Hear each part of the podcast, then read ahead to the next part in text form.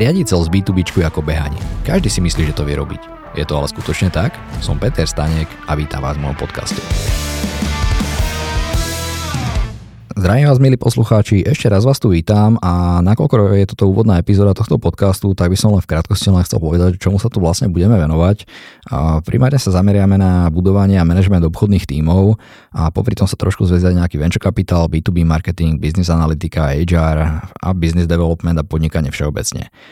Nebude sa jednať žiadny rozhovorový podcast, skôr to bude nejaký kratší formát, 5 až 15 minút, občas dlhšie, občas kratšie, podľa toho, aká bude zložitá téma a budeme skôr rozobrať nejakú tvrdú realitu, nejaké konkrétne problémy, riešenia, ako to stávať, ako to manažovať, ako na tým uvažovať. A je je, je to viac menej taká nejaká moja one-man show.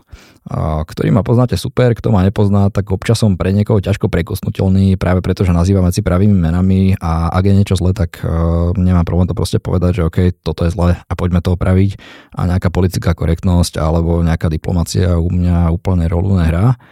A ako už je v názve, aby som teraz nezavádzal, nie, neotvárame krčmu, skôr ide vlastne o to, že okrem podcastu spúšťame aj networkingovú komunitu B2Beer a je to kvôli tomu, že vlastne v Bratislave nič ako keby také nie je.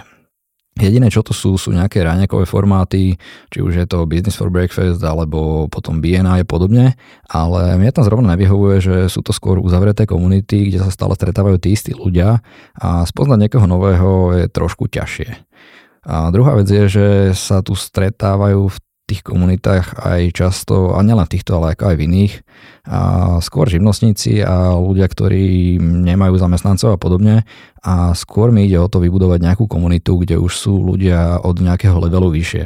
Že aj nie tak, že stretávanie sa živnostníkov, ale skôr, skôr proste už podnikateľe, ktorí už nejaký ten piatok podnikajú a majú sa spolu o čom pobaviť.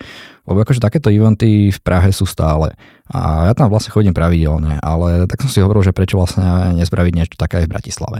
Ak si dobre spomínam, tak pred koronou bývalo takých eventov do týždňa aj 2-3 často a ešte v časoch, keď bola Cvernovka v meste a podobne a teraz nič. Ono tu občas nejaké eventy sú, ale skôr to väčšinou robia Pražáci a aj keď ideme v Bratislave na nejaký takýto event, tak polka ľudí, čo tam stretneme z Prahy, tak si hovorím, že prečo niečo také nespraviť aj u nás, sme tu predsa doma a Praha je super, ale doma je doma. Verím, že sa vám budú podcasty a takisto aj prípadne stretnutia páčiť, rád vás uvidím, rád vás poznám a teraz už je asi čas, aby sme sa vrhli na nejakú prvú rozumnú epizódu. Prajem pekný zvyšok dňa.